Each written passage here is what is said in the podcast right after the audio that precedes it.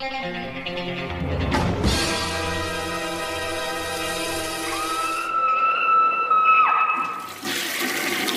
Hey guys, what's up? It is week 276, I believe. And uh, before we start this, I have a couple little announcement things. I've been on Summer Series this year. If you guys aren't familiar with Summer Series, go check it out. Podcast uh, Under the Stairs. It's this epic thing with a bunch of different uh, hosts from all different shows and all around the world. We fight about which movies are the best of the year. This is one was a little different. I'll let Duncan explain it. But if you've not checked it out, there's a lot of people on the show. It's a lot of fun. It's kind of a big summer event for a lot of you know horror podcasters.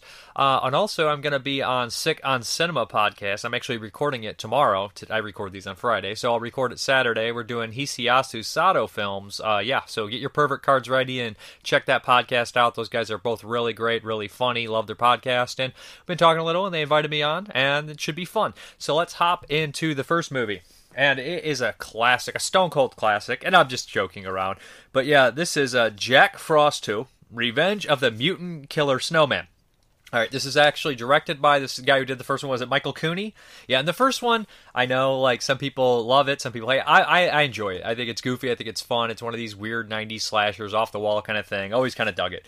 But uh, when they when MVD went ahead and put out the first one after uh, Vinegar Syndrome had a release, they they put the second one out as well. This this one, which um, came out. I, want to make sure I remember where this one came out. It came out a few years later, what like 2000 2000. So I think the first one was 96 or somewhere around that time, um, rough estimate. And what happened was there was a mess up, and they used the wrong negatives or something along the lines, and it was like the the non R rated cut. It was like a, a, cut version with less gore and less nudity. So a lot of people were very upset.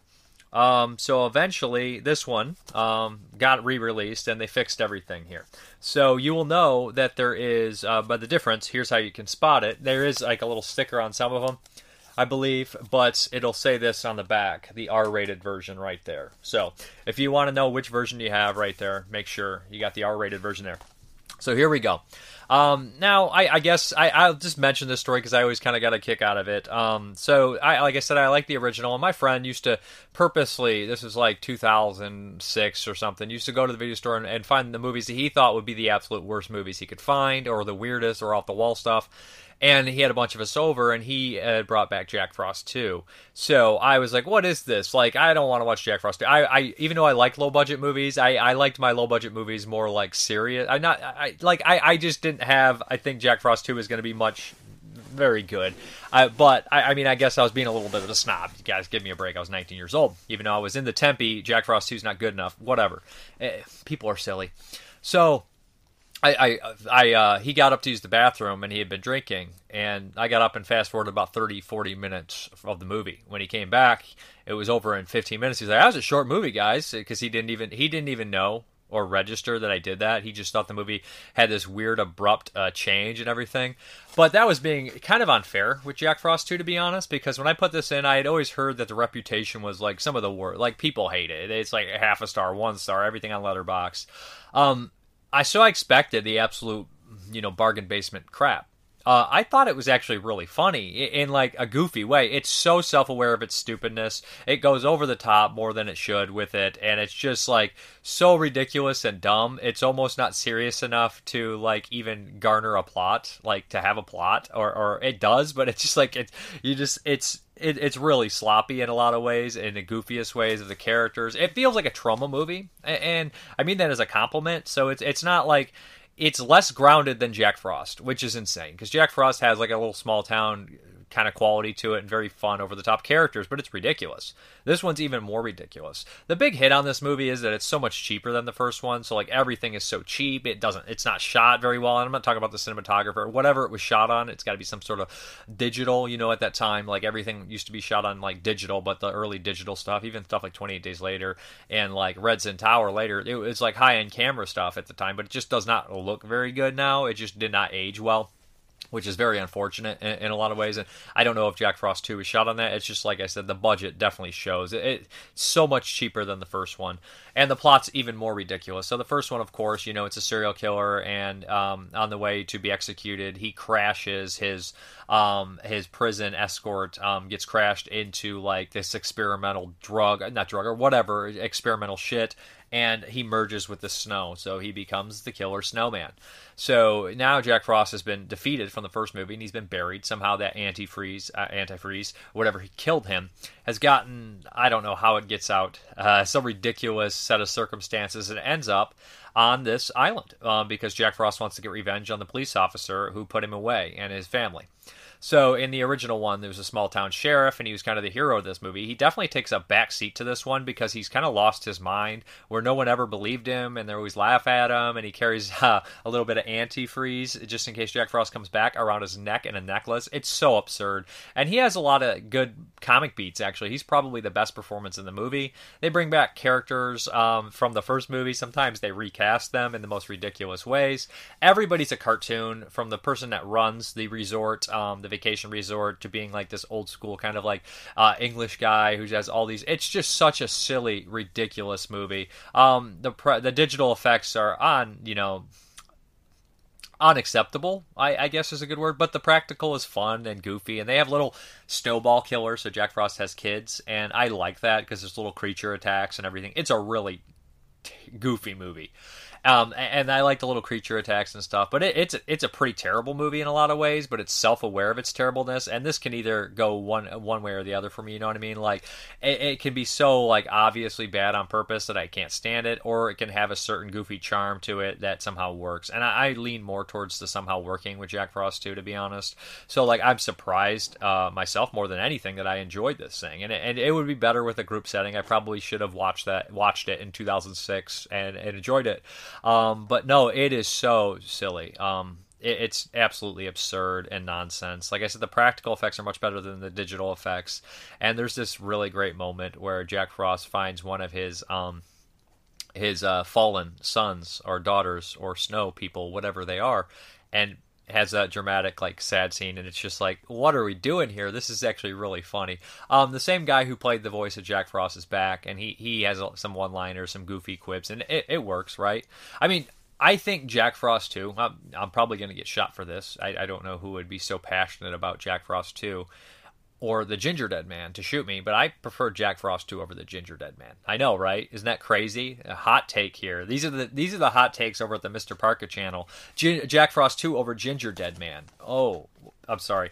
But uh, as far as the special features are concerned, we have it uh, two versions, an unfiltered and a filtered, and one I feel like has a film grain they put over it. Um, and then we have audio commentary with director Michael Cooney, new audio commentary with um, Tony Pizzola, Newt Wallen, and Christian Quinn of Hack the Movies. New full Empire Promotions Donna, Dominic Mancini interview with Scott McDonald, part two. This is the part two. Um, part one was on the first film. And and then we have interview with director Michael Cooney, four or five minutes behind the scenes featurette, 12 minutes musical video spoof, theatrical trailer, reversible cover, all that kind of stuff like that. So, um, mini poster, goofy movie. Um, I I kind of enjoyed it though. I don't know what that says about me, but that's Jack Frost 2. Revenge of the Mutant Killer Snowman. I want to make sure I got that little part down there right. Look at the little guy in there. I, I enjoy this cover too. It's fun. Okay, the next one coming up is by Louis Buñuel, and that's the best way to follow up Jack Frost 2, of course. And that is, is from VCI, and it's The Criminal Life of Archibaldo de la Cruz. And uh, like I said, I, I, I haven't seen as many movies by this guy as I should have. Of course, I've seen the uh, the Eye Slit movie, which I think everybody is made to watch in college and everything like that, and very important. Um, so yeah, this is a dark comedy, um, 50s um, Spanish. Is it Spanish? I believe Spanish film. Um, hell, it might be Mexican. Sometimes I do that. I, am not too familiar where he shot this. I would imagine Spain. But uh, so so this one right away reminded me of um, the the skeleton of Mrs. What is the uh, Kadara? Kadara? I can't think of it. It's it's like a dark comedy that VCI also put out, which is actually really excellent. And this is really solid stuff. So the plot of this is really crazy um, and dark and, and, weird for the time here. So uh, I almost want to just read part of the description just so you guys can feel how insane this is. But essentially, um, it, it kind of sets everything up like to where you know who this character is within the first 15 minutes and his motivations, and they're just, of course, they're crazy, they're bizarre. I mean, are all killers. Their motivations are bizarre. So it follows a would be serial killer or wannabe serial killer. And essentially, you see his childhood where he's shown this music box and he loves it. And he t- there's a story told where every time it plays, or you can use it to kill people. And um, right when he plays it, there's like a revolution going on outside, and um, his nanny um, is shot and dies. So this like he immediately believes it to be true. And later down the line, he's in an antique shop and he hears the music box, and he instantly he goes for it and he has to have it. He kind of undermines somebody getting it, all this kind of stuff. He, he takes it home and he cuts himself shaving, and the cutting himself shaving with the music box combination kind of brings him back these memories and this urge to kill and uh, so so he has all these like interactions and and kind of like these thought out plans to kill people, but they never go quite right. There's some romances, of course, and some fantasy elements of inside his head, which you know would be later used in stuff like Creepshow, where we have the character imagining doing something. It's used a lot, but I feel like it was done the best in like stuff like Martin, you know, where you have this fantastical element in his head where you kind of step inside the the the serial killer. They always say there's that big fantasy world within a serial killer, but it's just so darkly silly because at the same time nothing goes quite right. It's like a tragedy of errors, but uh, it's just silly. Like it's like only um, a wannabe serial killer would. It's so sad because a wannabe serial killer fails at that, and that's the tragedy. It's it's a bonkers idea. It's really well acted. It's interesting. The characters are, are interesting too. The interactions are interesting, and just a lot of a lot of good moments in here. Uh, as far as the special features are concerned, there is one, but where I don't see the features listed on the back here. Okay, the criminal life of Archibald Della. Okay, a video essay by David Witt. And I believe this guy was the guy who covered a lot of the Santo films. He talked all about those on the, the you know every Santo movie. He had some stuff to say about it, and information, very very um, well thought out. He goes over the entire career of Louis Buñuel and talks a lot about all his movies and where he moved from and everything like that. Um, like I said, I believe this one is a Mexican film, not Spanish, but sometimes uh, some of these uh, directors would make movies all around. I, I, believe he probably made a couple in American stuff like that. So again, forgive me, he's a director that I know is greatly important, but I spent most of my time watching Lucio Fulci and. Um, you know uh, George Romero movies. So I, as you can tell, my references. But this is a great film, and I definitely will have to check out more from him, obviously. But VCI, they do have a lot of good titles, and they kind of have like stuff that you don't expect. Like I'm looking forward to their 4K of Children Shouldn't Play with Dead Things. I hope that turns out well. Um, definitely be covering it on here. I've not watched Children Shouldn't Play with Dead Things in years, a Bob Clark classic. So, anyways, the criminal life of Archibaldo de la Cruz, interesting, cool stuff, and it has a nice little different structure too that I think probably was a little ahead of its time or a little different um, for the 50s. So yeah, check it out. Okay, the next one is a Patreon pick because I forgot to talk about last week, and this is for Nick Mua, and this is Fear Clinic, directed by Robert Hall, if I'm not mistaken. Robert Hall did the Laid to Rest movies, part one and two, and I, I kind of always wondered what happened to him after that. I believe this is like early 2010, 2000. It might be 2013, and it has Robert Englund in it, of course, and Kevin Gage. I love Kevin Gage, and of course I love Robert Englund, but Kevin Gage to me was always a character actor that he really never. Um, got his due. Like he was always very he was a minor character in big movies um, like Heat or Con Air, and he's really great in those films. And then he plays some bigger roles in stuff like Laid to Rest and Chaos, which is a, um, a a really brutal movie, kind of a remake of Last House on the Left, unofficial style. Started as official, don't want to get to that story, but he's really always a solid, scary, intense kind of actor, and he has a decent role in this. He's like a handyman. So Fear Clinic is um, it's kind of a cool idea. It's definitely a, a, idea movie, and like the execution so-so for me, and the a lot of the you know side characters are so-so. But it's also got like this kind of I don't want to say edge lord thing, but it's got an edgy uh, thing to it, especially in 2013. And it involves um, we got the uh, somebody mowing the lawn. Can't do anything about that we have some idea of you know like school like a mass shooting which is obviously a hot button issue and it's been a hot button issue for a long time and it just gets worse and worse. That's in here. So essentially we follow the story of a, group. We're more focused on a couple people but there's a, a big group of people that all survived this shooting you imagine and they go to this clinic this fear clinic where robert englund he basically runs it and he's like this famous doctor and he's invented a cure to kind of like um, so your fear is gone he somehow kind of put in this machine and your fear all disappears kind of like flatliners right in a way where you go to this machine and you can explore your you know the last moments before death it feels kind of like in that kind of weird scientific we don't know if this shit actually could it, it, like the science is very foggy in this aspect, but that's is what it is, right? Science fiction horror stuff. So, anyways, uh, you know that just erasing your fear, there's going to be consequences. You're looking into a dark world, and sometimes those dark worlds can look back into you. If you stare into the abyss, right? Is that Nietzsche? Um, I, maybe I'm wrong, maybe I'm misquoting, but anyways, so so so you do that kind of deal, and I'm like putting a lot into this movie for this, but um, it's it's okay. I like I said, I like the concept. Um, some of the actors are familiar. Thomas Dekker's in here. I remember him being kind of a a solid sized actor around this time. I mean, he was in Laid to Rest one and two, and I feel like he was in Kaboom, if I'm not mistaken. But uh, yeah, um, there's some digital effects. They're not horrible for the time, but they're not great. Uh, some of the practical effects are really gnarly. Um, like when Robert Englund towards the end, he has you know some prosthetics on him, and, and it does not lose. You know, it, it's not lost on me that Robert Englund obviously he was Freddy Krueger and he lived off people's fear through their dreams, and now he's a doctor taking people's fear away. But of course, he becomes this fear monster at the end, which is fitting, and it kind of opened it up for possible more franchises. But the movie is, I guess, worth looking into just because it tackles some kind of touchy issues that a lot of people may may knock some points off because of it or how it's handled, or maybe they just think it's just like edge lord stuff or, or whatever. Maybe, but it wasn't I guess, in every movie at this time and stuff like that. And maybe they're just definitely trying to say something about it in general. Um, uh, and, and the, like I said, the acting ranges. I like Kevin Gage. I like Robert Englund. Um, it's okay. It, I don't love it. I, it's a little subpar in, in a lot of aspects. And I, I remember really liking Laid to Rest one and two. If it was okay on. I don't know if I revisited those. If I'd if I'd feel that same way. You know, it's been a long time. Um, so so these those kind of time frames from these movies, like or like 2000, like 2000, like like 15, it's hard for me to remember how I would genuinely feel about a lot of these movies because it's been so long since I watched them and my taste, you know, I've changed. A lot of classics stayed classics, but you know, I I didn't see this when it came out, and I'm just kind of a little subpar on it. It's not the worst, and it does have interesting concepts. Definitely something I would try to play around with. I think if I were to make a movie, and then like you just realize that like it's such a high concept idea, and, and like the budget's gonna hold you back too, but it, it still has some cool stuff in there. That's Fear Clinic.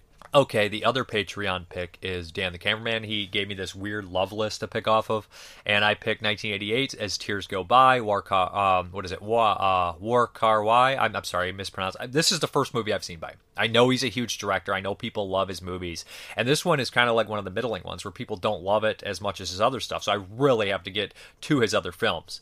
But as Tears Go By, I really dug this. This is a very cool Hong Kong flick, uh, 88. So it's got a really good look to it. Like you see the streets and the raininess and the the lights, and like this is a love story at the same time. It's also a story about friendship and loyalty. I mean, it's kind of like a uh, a love story, uh, uh, like a platonic love story and a romantic love story. This main character has, you know, with his uh, friend, and then of course with his cousin, non-blood related cousin. So you, you can see what it's going on here. And you got to remember, like a lot of other countries, they use the term brother and cousin and sister and uncle um, more as a sign of respect. Like um, but they, are generally cousins, I believe, in this by marriage or something along those lines. So what we have is like uh, kind of a debt collector as the main character, and one day his cousin is supposed to move in with them. It's just for a short while, and they obviously start a relationship, and they have a bonding moment.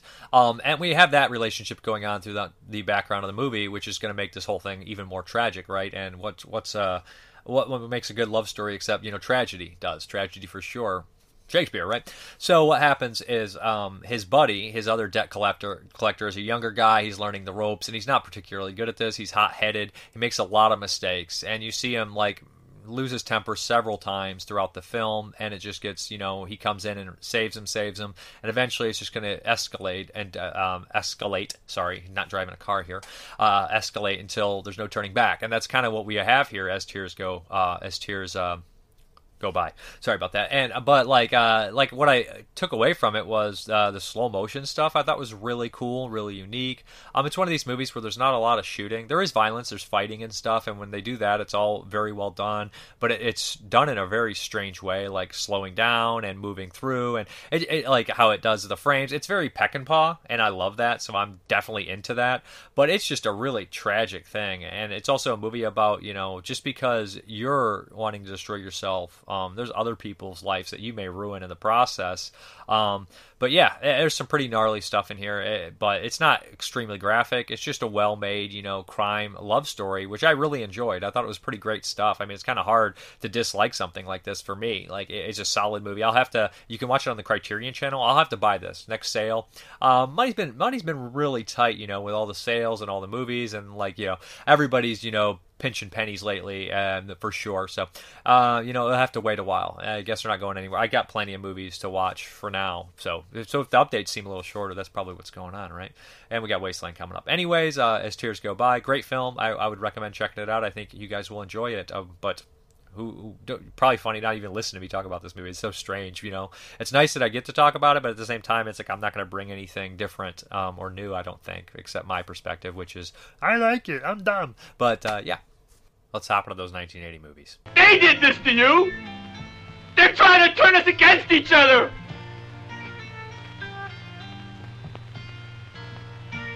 Just look at them. What do they know about friendship anyway?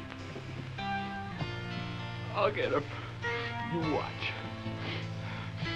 I'll take care of those sons of bitches. Watch it, Alan. I'm shooting. Oh, good lord. It's. It's unbelievable. It's. It's horrible. I can't understand the reason for such cruelty. It must have something to do with some obscure sexual rite or with the almost profound respect Getting very careless. Blood in your hair. What will we do? You want to look pretty, don't you? Pretty for me.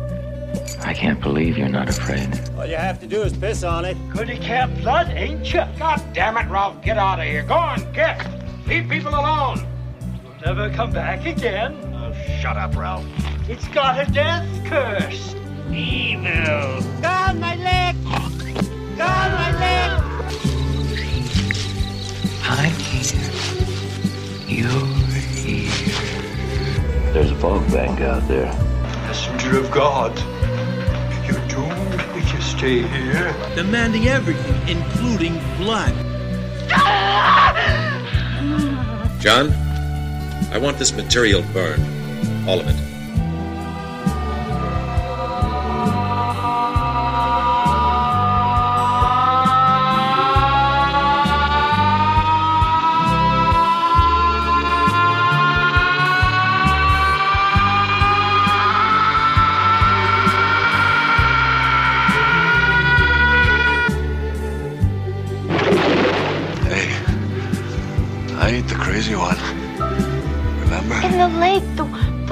Attacked me, the one who pulled me underneath the water. Then he's still there. Used servitude. I think you will all meet again. In hell! I'd have mercy on his soul. He was one ruthless son of a bitch. Wendy. Stay away! Darling, light of my life. I'm not gonna hurt you. You didn't let me finish my sentence. I said, I'm not gonna hurt you. I'm just gonna bash your brains. I'm gonna bash them right the fuck in. Well, Dad, are you proud of me now? Do I measure up? Huh? My son, my son was a son of a bitch, and he was no good. That's it. My son is dead. I don't want to talk about him no more. Oh, Cindy, you're gonna die.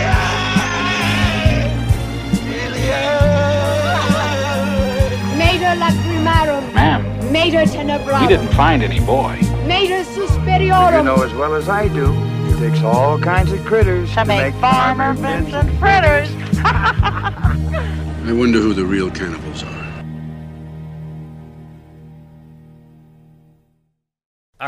And the first up is actually kind of crazy. It's directed by David Hess. It's To All a Good Night. It is a slasher movie.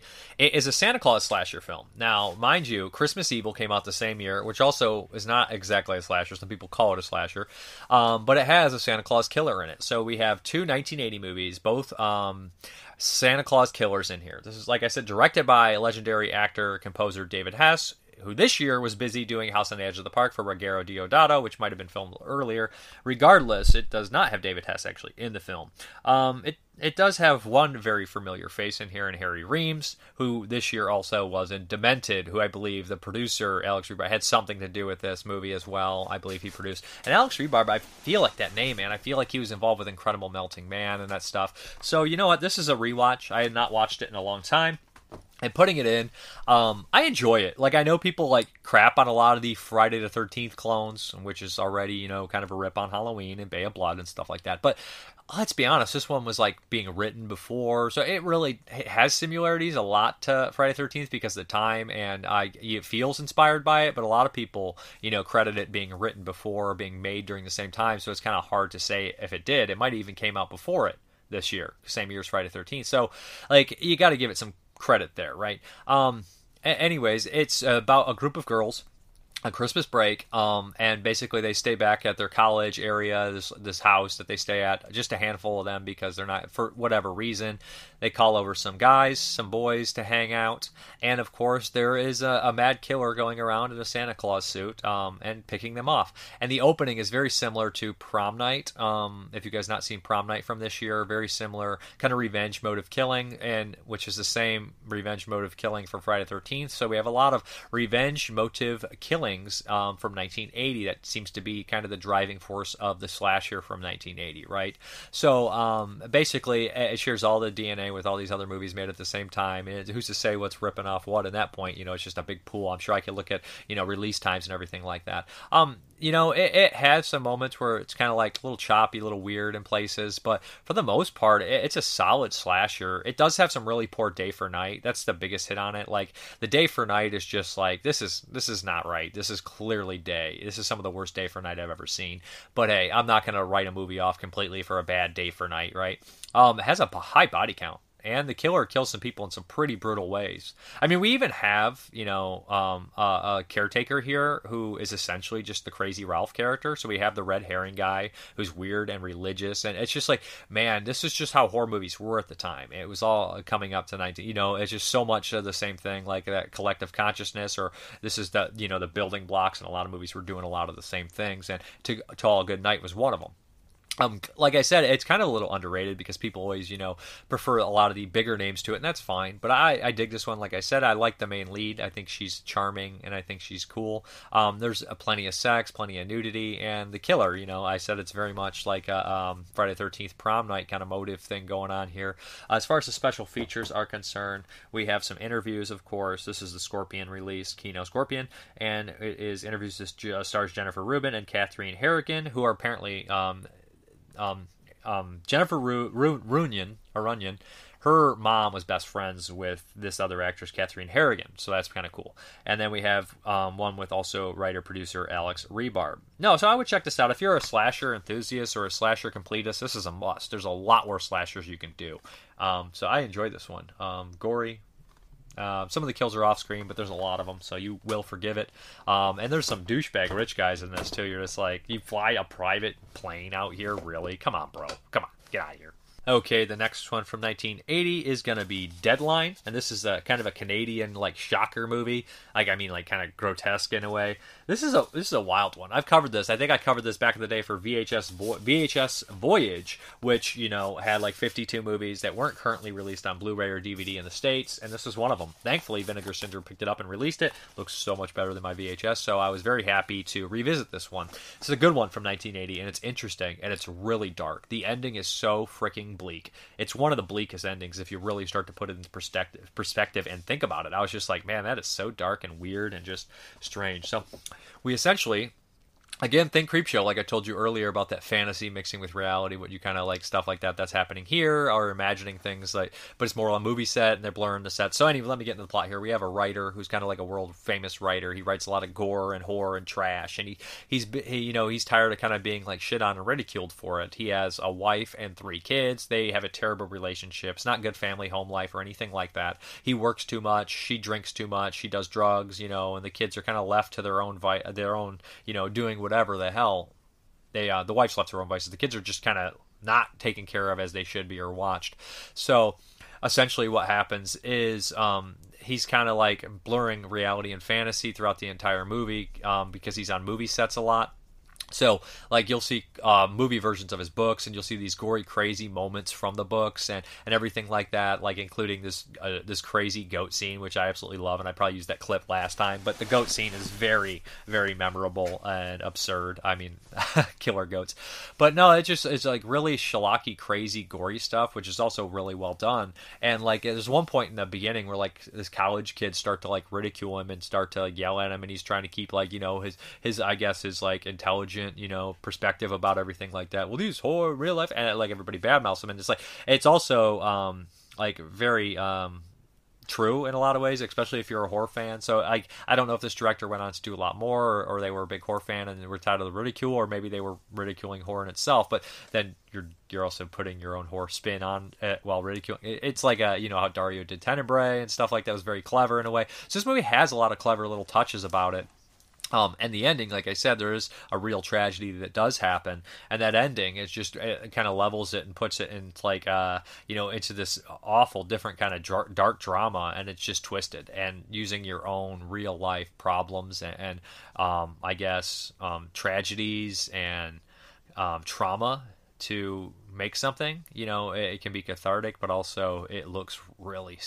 It can be almost heartless it feels uh, when we're watching it this way. Um, but I think this is a really, really different movie for 1980 and not much quite like it. I know there is a horror film from 80, 84, 84 85 called Screenplay, which kind of plays into the weird kind of perspective of somebody writing and like you're kind of seeing what they're writing and, and whatnot. But I, I feel like this one is just a little bit more serious and much more serious and dark and just bizarre.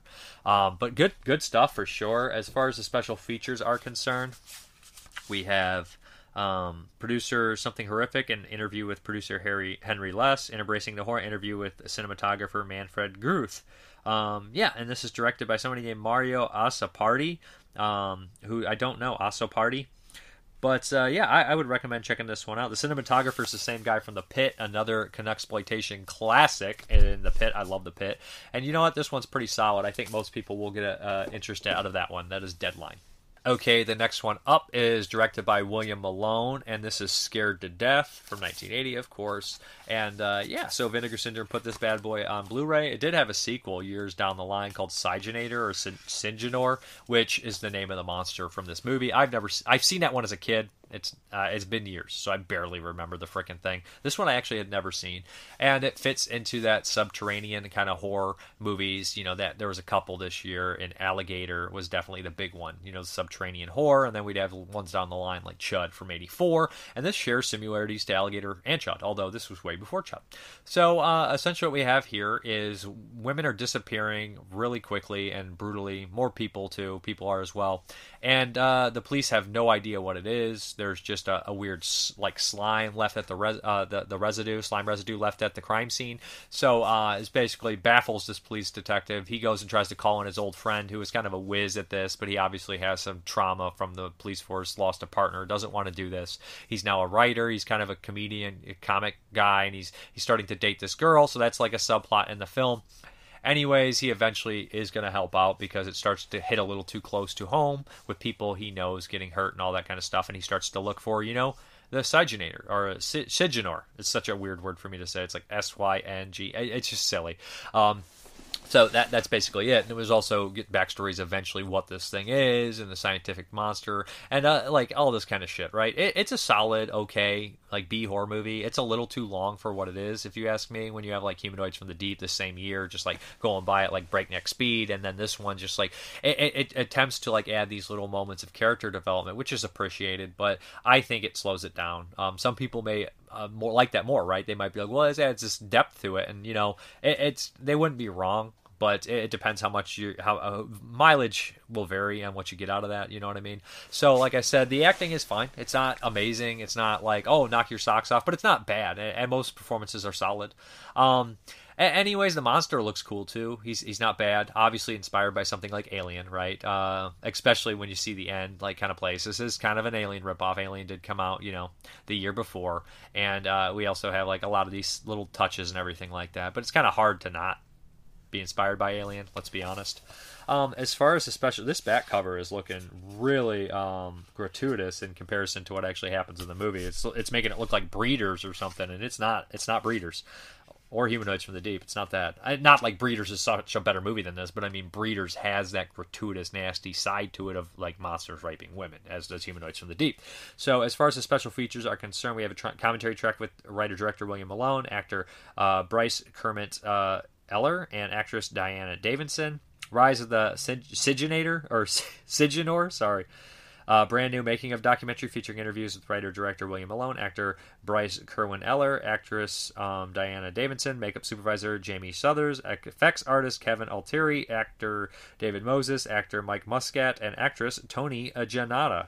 Uh, locations of Scared to Death, a featurette revisiting locations with William Malone, and Dracula Party Scared to Death music video. So they went all out. That that making of um, documentary is an hour and 15 minutes, and it's interesting. It has a lot of people in there saying, you know, how the movie was made, how the effects work. You know, even the um, what is the the young the, the um, uh, who is it? David Moses, uh, Michael Muscat. I believe he was popped up in another one I just recently watched as a special feature, and he talked about you know being a young actor, getting his work out and that. Was that uh, Retribution? I believe he was in Retribution, the one Severin put out from 87, 88. So so yeah, this one. I mean, if you're a big fan of the movie, I think you'll dig it. Um, this this release looks great. There's two versions on here, and the featurette is kind of worth it um, if you're if you want to know anything about the movie. Um, this one is right down the middle for me. You know, uh, a decent B movie, I would give a slight recommend. William Malone did a couple other movies too. He did Creature from 1985 um, with Klaus Kinski, of course, and he did the remake of House on Haunted Hill, if I'm not mistaken. Um, and he did, you know, a couple. Um, Masters of Horror and everything like that. He's definitely in that circle with those guys, like with Dante and Mick Garris and all them, and hangs out with them and stuff. So he's very intelligent guy, um, and just uh, obviously loves his horror films. He's a monster kid, and I gotta gotta give uh, some love to those kind of guys for sure. Anyways, oh, I should mention the monster does have a pretty gnarly way how it kind of like attacks you. And I thought that was kind of a nice touch. Anyways, the monster is cool. I remember the monster from the movies, the two movies, so he always kind of stuck out. So check it out if you're interested. Okay, this one here is a Hong Kong flick, and this is more, I guess you'd put an exploitation kind of crime film, and this is The Happenings. Um, and I imagine it's The Happenings because the title it takes opens up in a disco. Not the only movie from 1980 that has disco in it. See House on the Edge of the Park. See Prom Night for disco. So The Happenings it follows a group of six young young men, um, four young men, two young girls, and they're at this club dancing at first, and one's kind of like a low rent like thief, a criminal, you know, steals cars, does all that kind of stuff. Um, so this movie is kind of like a um, uh, on like a one crazy night movie, but it's more like a run movie where I mean, it's a couple nights I think actually. So that was inaccurate, but it's like kind of a on the run movie. Like uh, a couple people do something really awful and escalates to like crazy levels. Should mention this does share a lot of similarities to the movie from 1980 called Beyond Terror, the Spanish horror film, which is really cool about kind of criminals being on the run. Except that one has a horror kind of thing with it. This does not. I like I said, it's more of an exploitation crime film, but it just it, it looked like it could be very interesting. So what happens is these kids steal a car um, and they're they're joyriding and they go to the gas station and um, they, they're trying to play a joke on their friend like take the gas and steal it. That does not go well. And these two gas station attendants they, they start to beat the kid up um, the kid tries to fight back, but it's no no help, and the, the other guys kind of run back in. They drive back and notice it, and all of them have this big fight, and somebody ends up dead. So now they're on their run. They've accidentally caused a lot of problems, and they're trying to escape the police while they they run into you know other other problems and family and stuff like that, and they fight amongst each other, and you you realize who they are, and you know some of their hopes and dreams, all this kind of stuff, and and they're all fighting over this safe, you know, which supposedly they stole from this gas station. Well, they stole from the gas station. Supposedly has a lot of money it. And they can't get it open. So there's all that kind of going on, and they're dealing with their hurt friend. And tragedy is gonna strike. Um, there's a scene where people are hanging outside on a balcony or like a ledge, like a window ledge, and I was having like a panic attack. It's so scary looking. It looks real, like they're really doing it. Obviously they're harnessed in or something. I don't know, but it's just an intense scene, and it's just one of those ones where you're like your pity your stomach sinks. I, I really like this movie. I thought it was pretty dark, pretty sad, um, pretty messed up stuff. Honestly, um, good good movie for sure. I think a lot of people would dig this one if you can find it. It's not actually exactly the easiest film to find, but I'm glad I watched it for 1980. It's one of my favorite ones out of the batch I watched this week, to be honest, and it was one of the more different ones too. Um, it would make a good double feature with The Savior um, from 1980, um, another Hong Kong kind of flick. Um, you know, this one has that kind of like uh, it feels a little bit similar in some ways. Obviously, filmed around the same time, same locations, whatever. But anyways, I checked this one out. Good stuff. The happenings.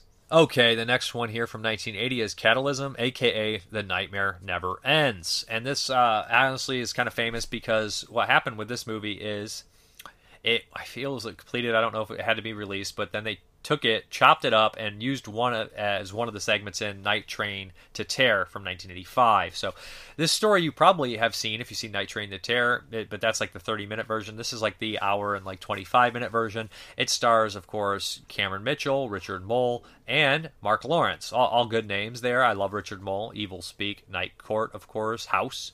Um, from 85 and we got cameron mitchell who's in every movie including blood uh, and black lace and um, without warning from this year and then marc lawrence from pigs and a bunch of other movies uh, dream no evil so I, I, like those people they stand out to me so this plot here is as follows an old uh, jew uh, he you know he wit- he's obsessed with finding this guy um, he believes that it's a guy who tortured him in a nazi death camp this is years ago and the guy has never changed his appearance or anything like that he's trying to tell cameron mitchell that who's a friend of his who's a police officer lives in the same building, I believe, or something like that. They're friends. They're they they know each other somehow.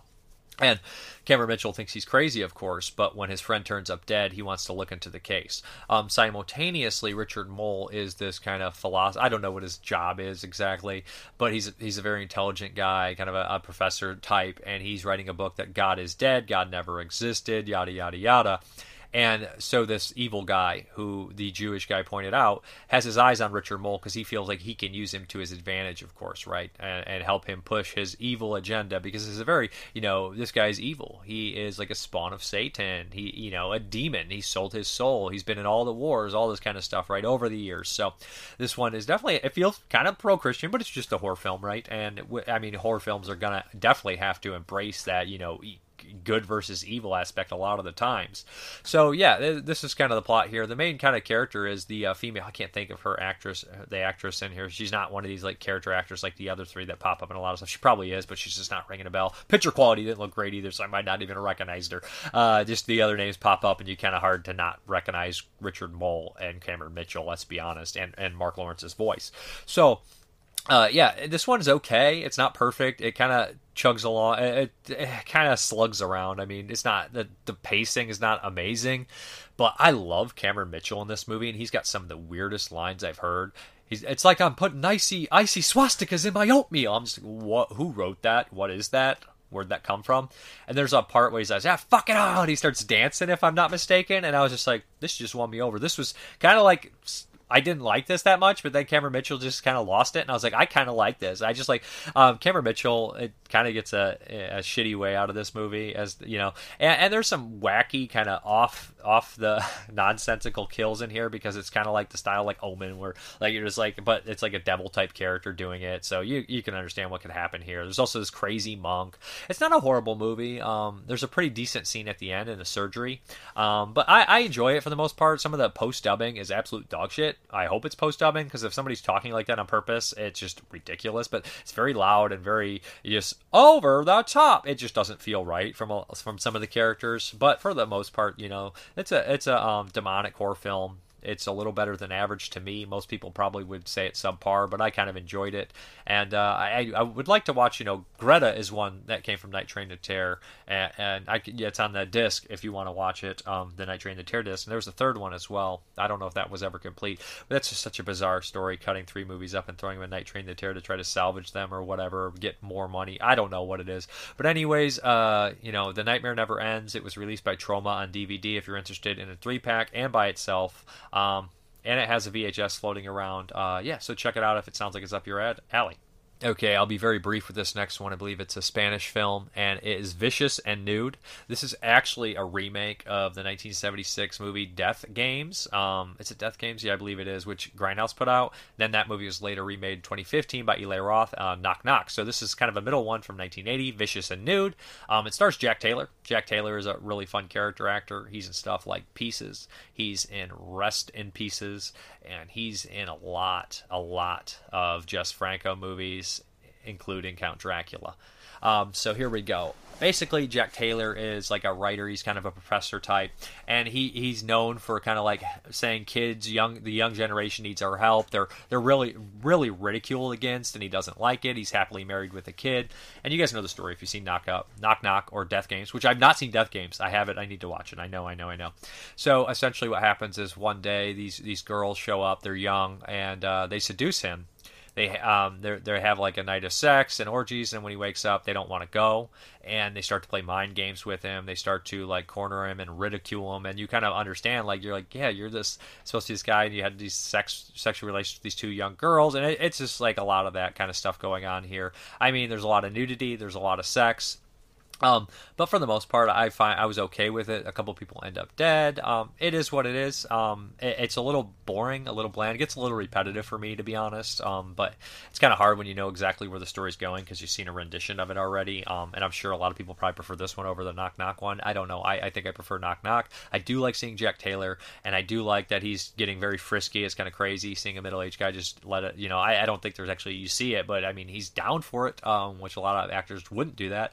But uh, it, it's an okay movie. It's an interesting movie for me to watch for 1980, of course, because you know it's it's a remake and then it was remade later. It's just kind of it's just interesting to see that kind of deal, and it's more of a thriller, but still, I guess um, Death Games is kind of considered exploitation, kind of in the horror genre too. So vicious and nude.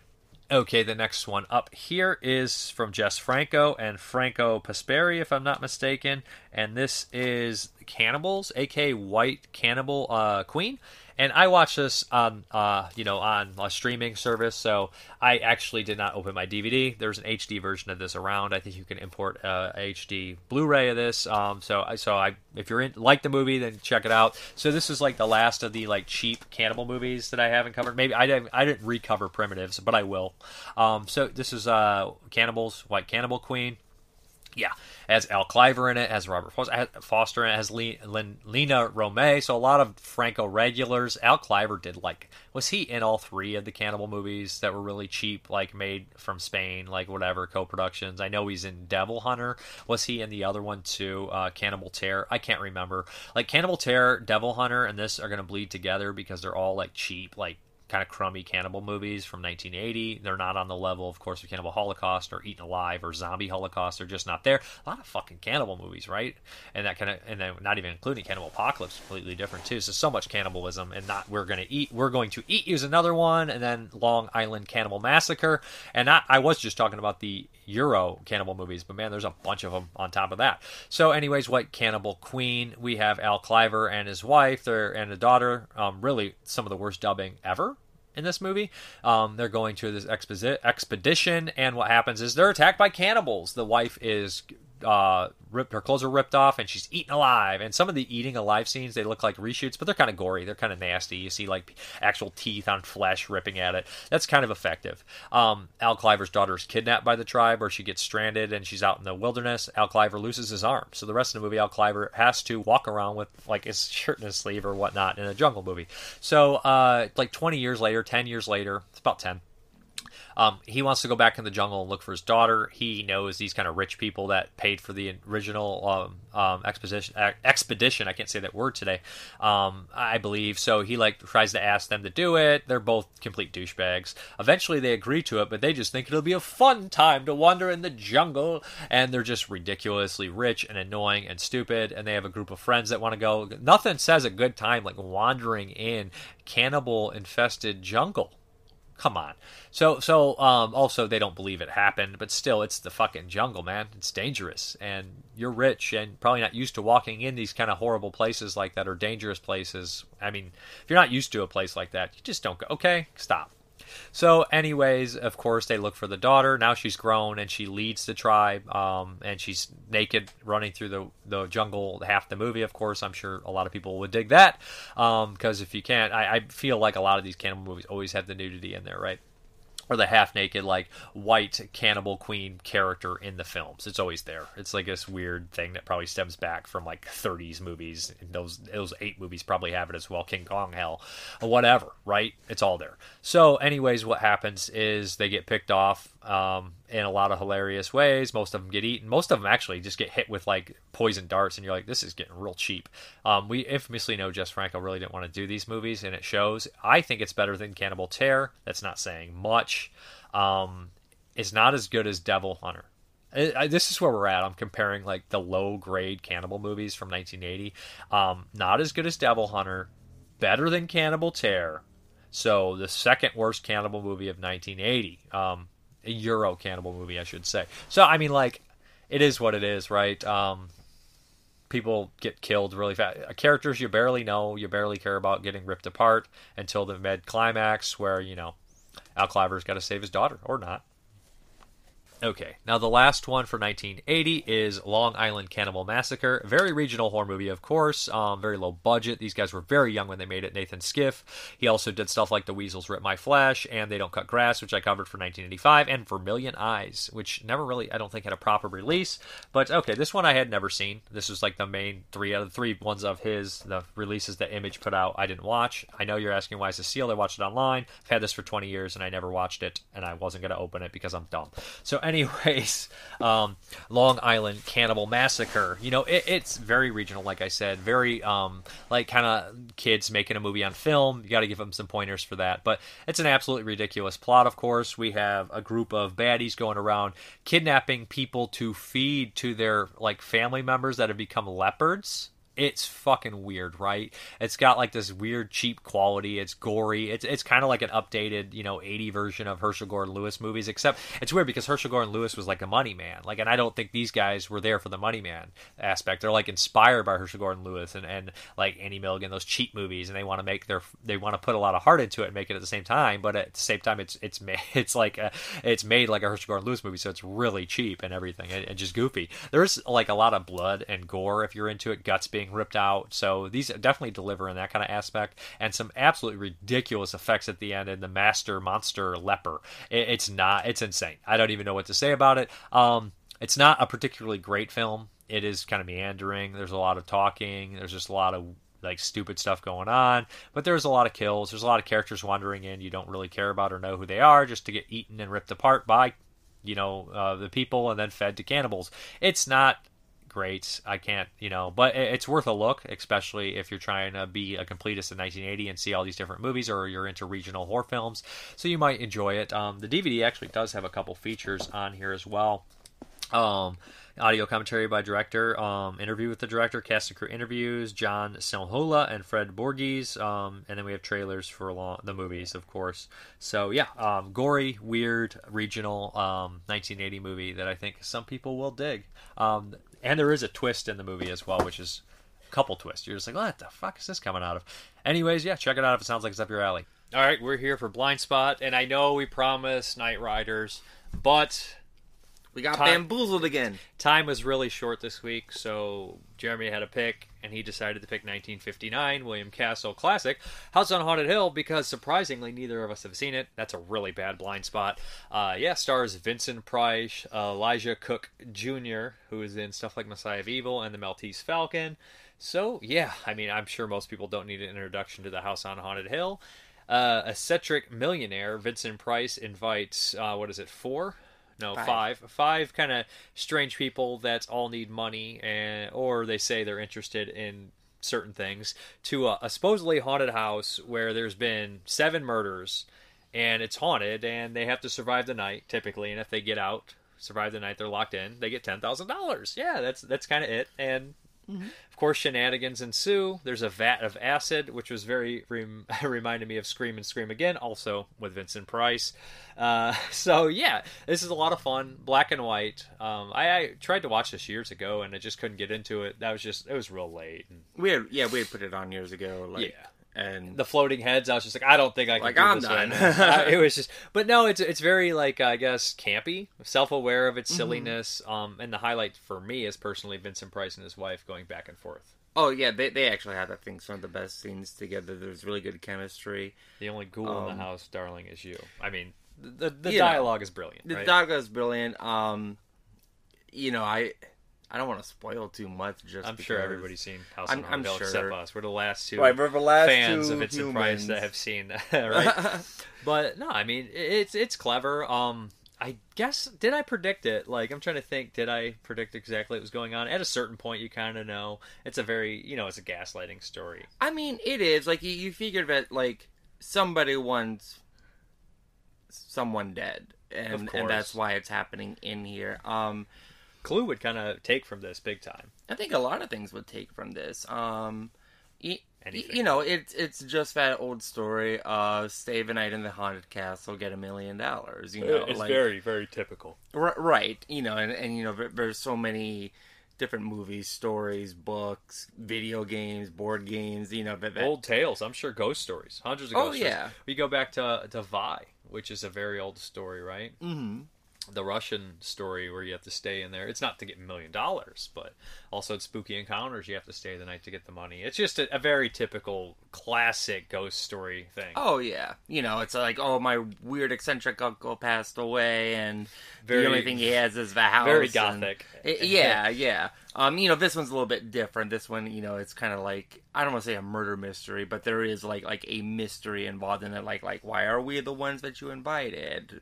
Nobody knows each other. Why is an old eccentric man doing this? I say old eccentric man. Vincent Price is like thirty-five. He's this. not 35. Probably more like 45. Anyways, I'm not sure how old he is, but he, he's great in it. He's definitely the highlight. Elisha Cook Jr. is very nervous, nervous drunk. He does that Mhm. well. I mean, he's got those wide eyes. He always is panics, like in all of the movies he's in. Kind of definitely the same character type for sure. uh, some of the characters I think are under underutilized. Um, you know, you have the the young couple, um, and and I think the first half of the movie really kind of focuses on them and their relationship, but it builds up Yeah. to for something happening later. Um, the the older woman that, with the gambling debt, um, She's fun.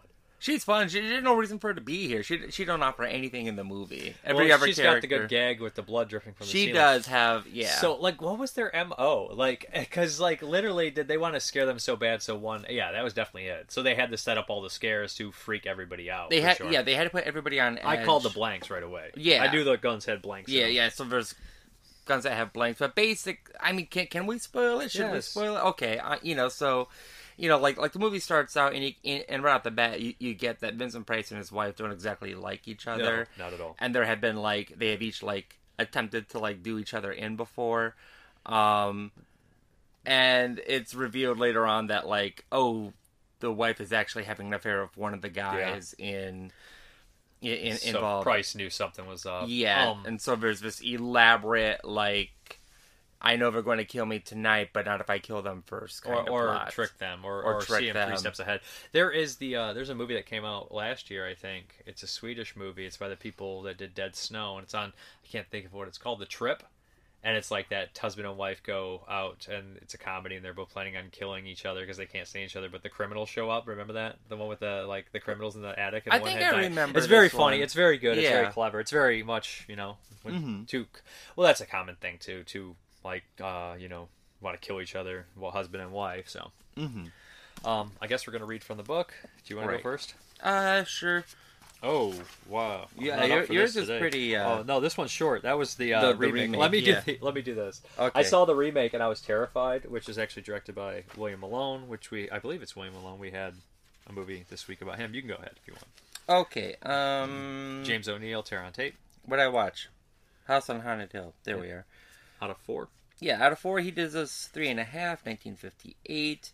Castle's best gimmick shocker. This has a delightfully urbane prince as suave millionaire Frederick Loren, who live, who invites five people to spend the night in an eerie, supposedly haunted old mansion in return for ten thousand dollars apiece if they survive the night.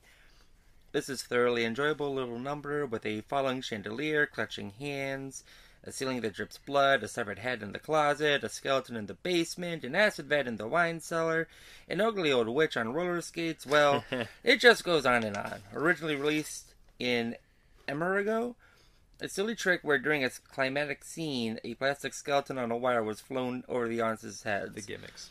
Favorite line priced to perfidious wife Ohmart. Remember the fun when, or the, remember the fun we had when you tr- when you poisoned me.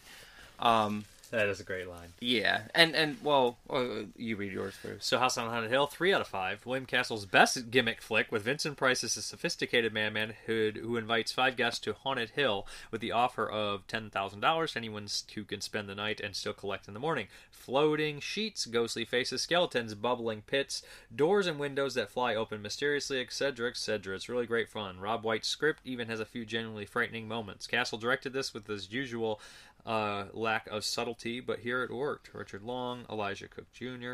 Um, it's kind of funny. I feel like well, he just like copy paste his review and took it down a star. Right. Um. So, like Castle also did Tingler, didn't he? He did the Tingler. He did Thirteen Ghost. Um, I never seen 13 13 Frightened Women. He did a bunch of movies. He has a lot of films. Now, now the Tingler... He actually produced Rosemary's Baby, but he took his name off it because people. I think he took his name off that. Did he? Or was that Mel Brooks producing The Fly? Took his name off it. Well, anyways, William Castle produced Rosemary's Baby. Okay. Um. So, like, like I know with the Tingler when that aired in theaters, um, different seats were hooked up with like. He's the gimmick master. Yeah, you he's the gimmick Alfred like- Hitchcock. That's what he basically Right. based his whole career on. Um. You know, I, I don't think I've seen that many Castle movies. I, this and Tingler are the ones I can think of off the top of my head. Well, old Dark House remake he did too.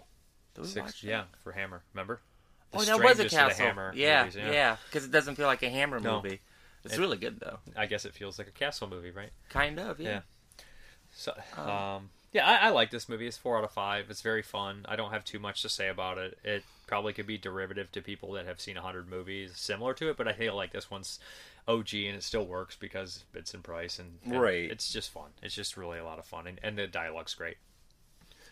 Yeah, easily four out of five. You know, it's it, it's price, it's hammy, it's you know from its time. Um, like I said, it, it's it's a very easy watch. Um, what what what clock in like seventy minutes or something, if that. Yeah, seventy-two minutes or Um, something. yeah, it's simple. y- you know, like like I've been working a lot of overtime, so it's it's hard to like like fit in the movie like so because we were gonna do Knightriders. Night Riders, so it's like a two hour movie, and it's like Two hours and twenty-five minutes. Right. It's like like yeah, and it's like like man, do I have time to fit that into my schedule? We did not. No, so um, so we watched this one instead. So I guess should we do Night Riders again then? this yes, week? but we should have a backup just in case. The backup's Contraband for me because Night Rider's my pick. If we can't get Knightriders, it'll be Contraband. How, how long is Contraband? A a regular movie. I doubt it's over two hours. It's a it's a Euro crime film from Italy. They're not going to run over two hours. it's like it's not and a half Fernando Di Leo. I mean, he might have a longer one, but this is Lucio Fulci. It's Lucio Fulci. What's the longest Fulci?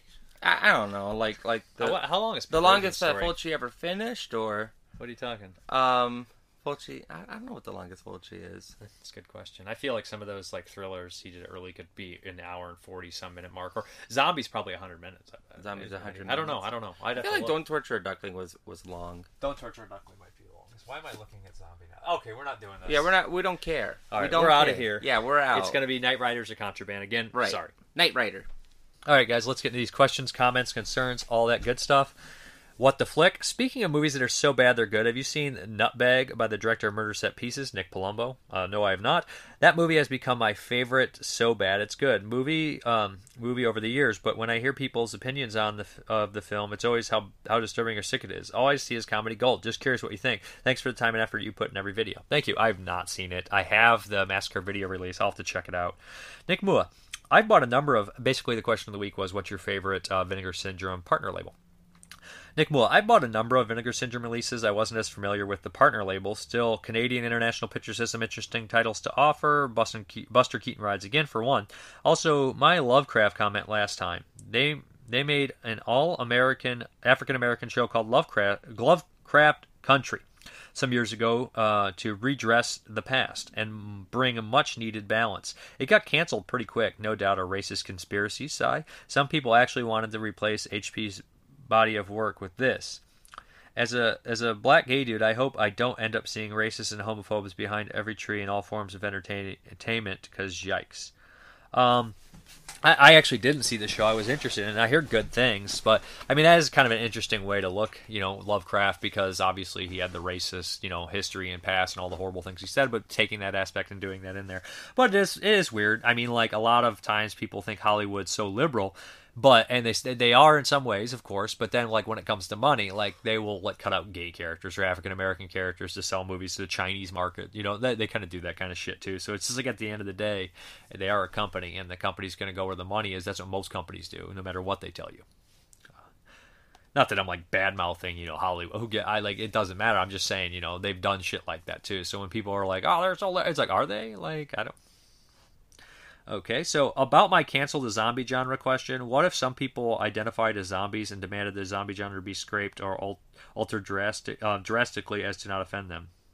No one would pay attention to that. If people are identifying as dead, then like I'm dead. You like do do they not pay taxes anymore? Do they are they not allowed to have houses? I mean, if they're actually dead and they were zombies, I mean, maybe we stop making zombie movies because we have to actually deal with a bunch of dead people walking around, a la Shatter Dead or something.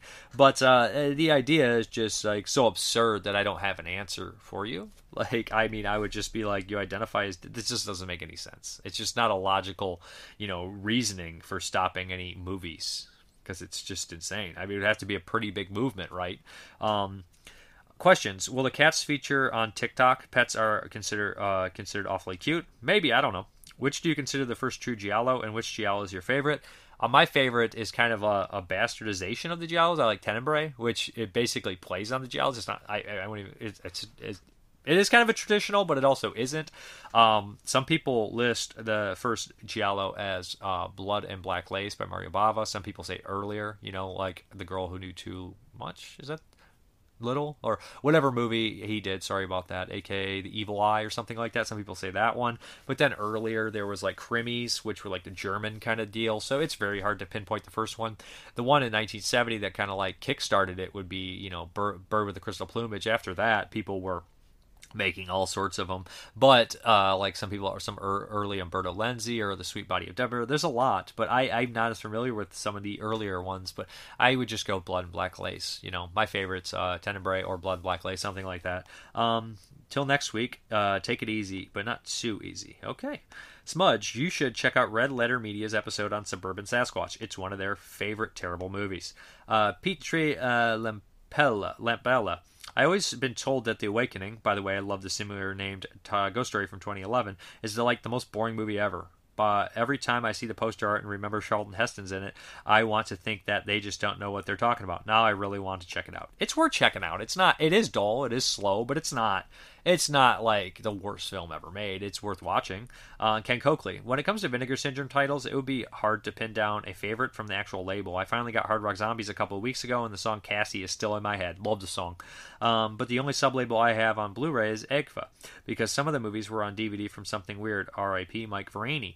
And my favorite Agfa title is uh, Satanis, The Devil's Mass. My friends are surprised because I'm Christian, but I like documentaries, and this shows how people live. And there's a woman being interviewed with, while sitting around naked. Talk about non titillating. She looks like Denis Leary after a sex change, space and teeth included.